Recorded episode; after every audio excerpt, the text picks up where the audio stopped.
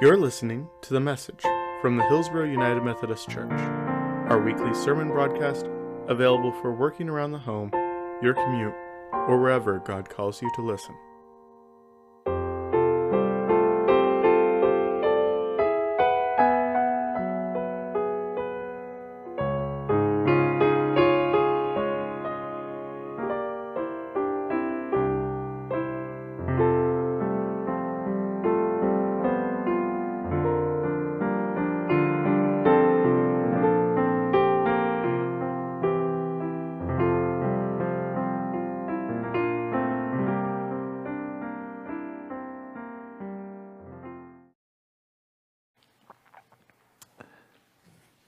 This passage from Luke's gospel happens on Easter Day.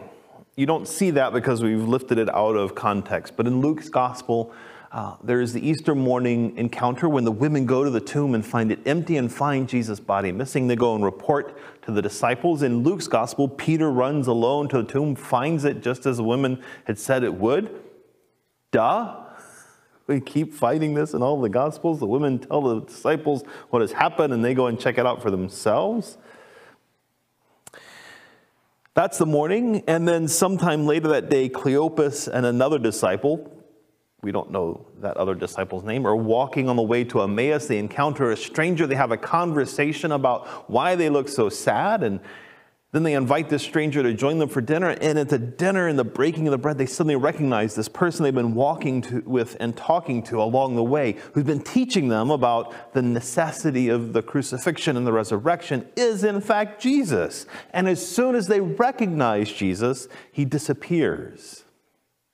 And Cleopas and this other disciple then run back to Jerusalem and they tell Peter and the other disciples who are gathered still wondering what is happening, that they have encountered Christ on the road, that they recognize him, the breaking of bread. And then in that moment, Jesus shows up in their midst in that gathered community there in Jerusalem.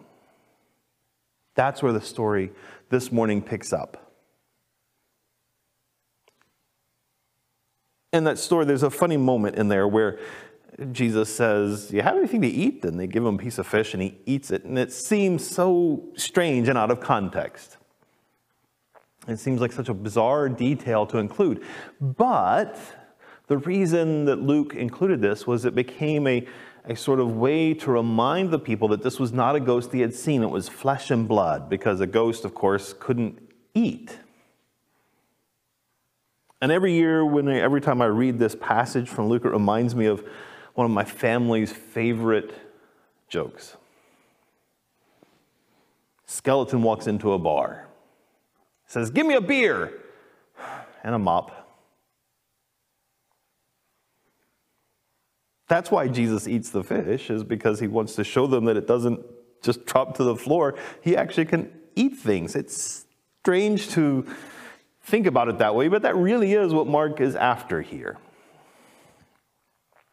And in the past, I know I've often preached this passage, and it's a joyful sort of celebration of Jesus in the midst of his family and friends. And it is joyful and it is a celebration, but if you read closely,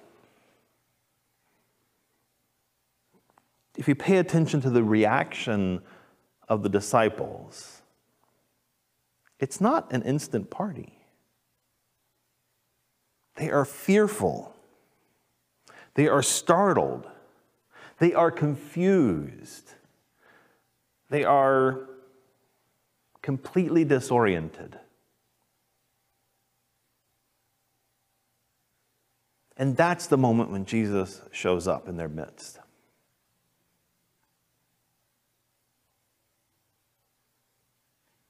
And that feels more real, doesn't it?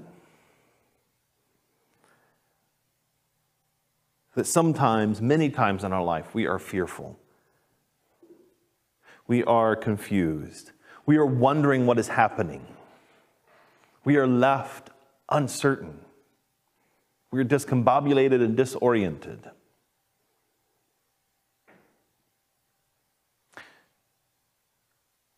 Look, there are folks who will try and tell you that Christianity means just a life of constant joy and rainbows and unicorns. That's not true. Nowhere in Scripture are we promised a life that is without heartache or hurt or fear or confusion. What we are promised is that these are not the last word and that Christ is with us in the midst of those experiences. And I don't know about you, but a lot of times I need to be reminded that faith is not about pretending everything is okay.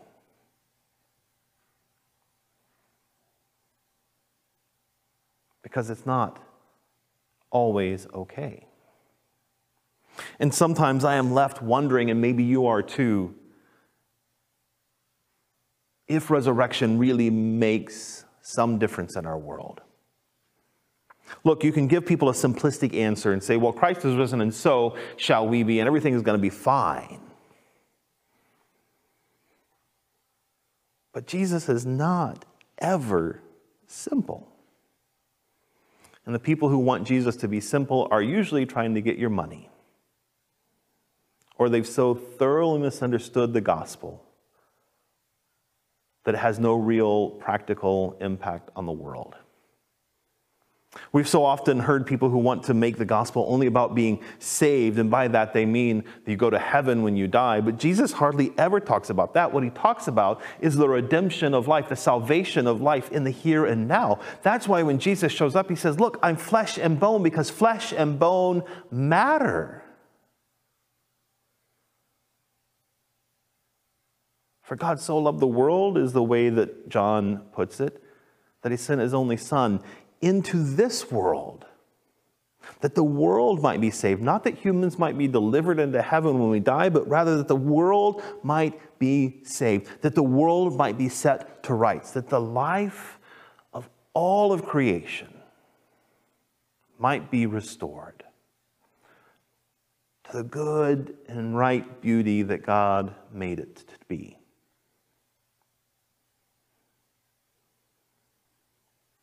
Resurrection is not about something that happens when we die, it's about a reality that we experience and live now. It is about flesh and bone, which is why when Jesus shows up, he shows them his flesh and his bones and says, I am still here.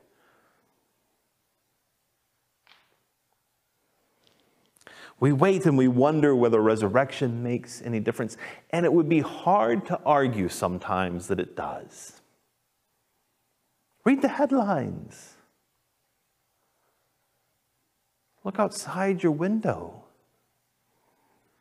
Does resurrection make a difference when a 13 year old child in Chicago is confronted by police who draw their weapons, order him to put his hands up, and when he holds his empty hands up, then they shoot him? The very people we are told are supposed to keep us safe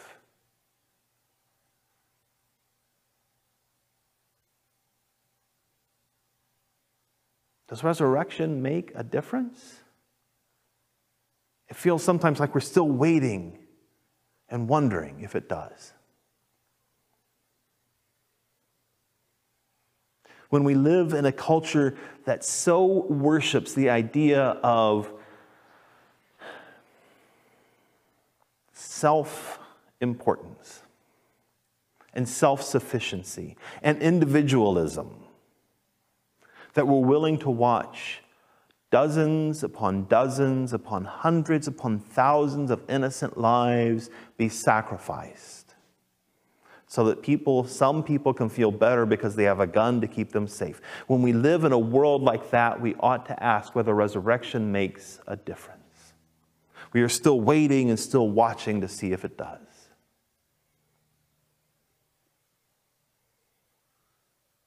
Easter doesn't magically make things better.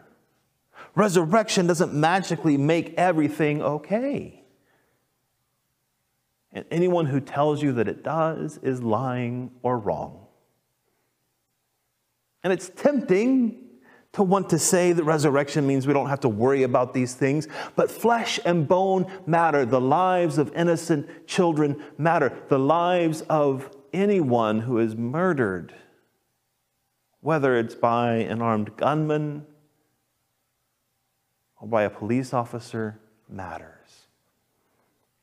And it does not matter to God whether they are 13 year old innocent children or people with a record and a rap sheet.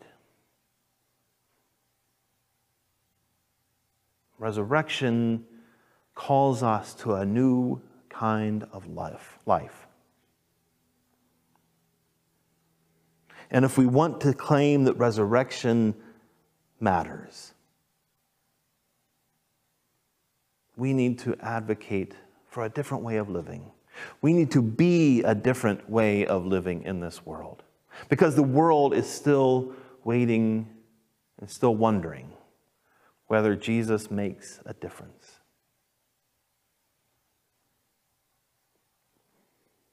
When the phone call comes from a doctor that says we need to do a biopsy. We need to know if resurrection matters. When neighbors are still wondering whether there's going to be a knock on the door so that they might be handed eviction papers. The world wants to know if resurrection matters. They're still waiting and still watching to see whether it makes a difference in our world. When people stand in line to get just enough food to scrape by for a few more days, we are still waiting and still wondering whether resurrection makes a difference. But resurrection calls us to a new kind of life, a new way of living.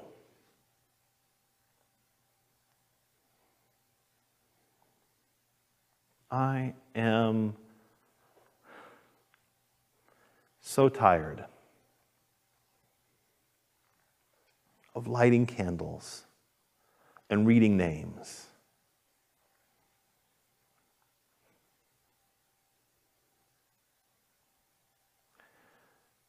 I am so heartbroken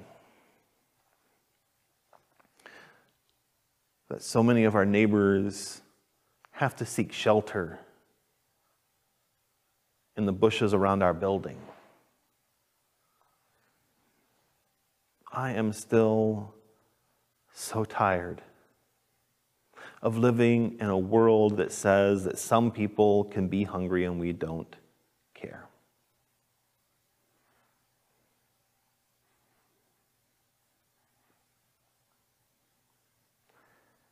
We live in a world that wants to deny the power of resurrection and hope and love. But Jesus shows up in the midst of our own confusion and grief and anger and says, See my hands, see my feet. Here I am, flesh and bone alongside you.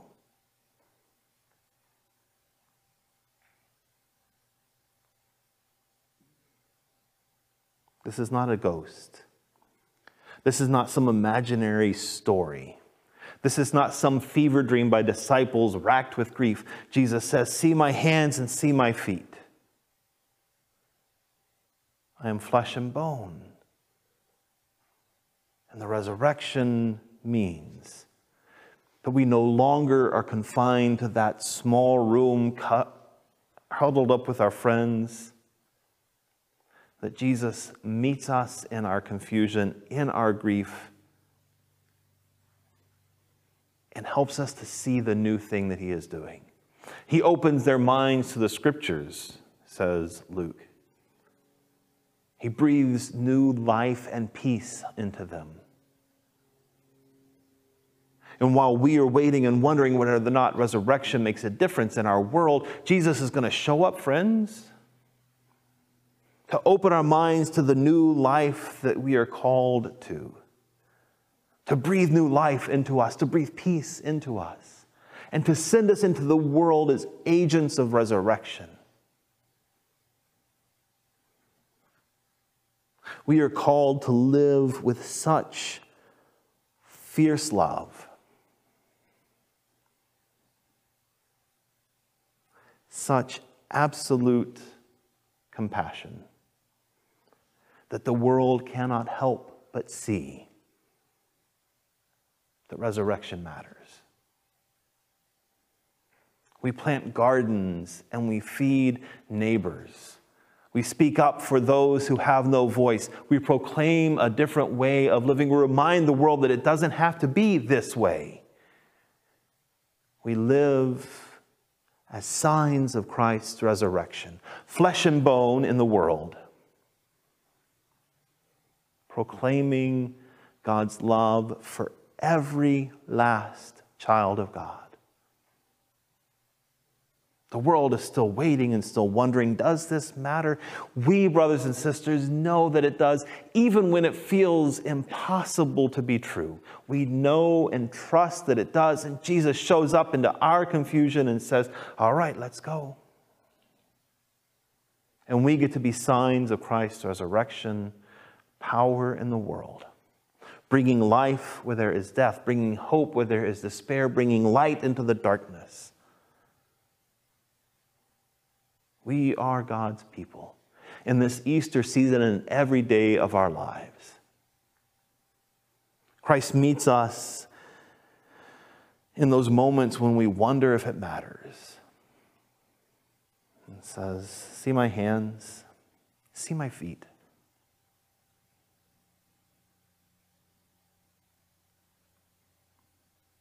It is Easter. We know that love wins. And because we know that love wins, we get to work and advocate on behalf of God's love in the world. Because we know that life ultimately overcomes death, we get to advocate and work for the systems and the possibilities of life in our world. Because we know that God ultimately has the last word. We stand on the side of God's justice and peace in this world.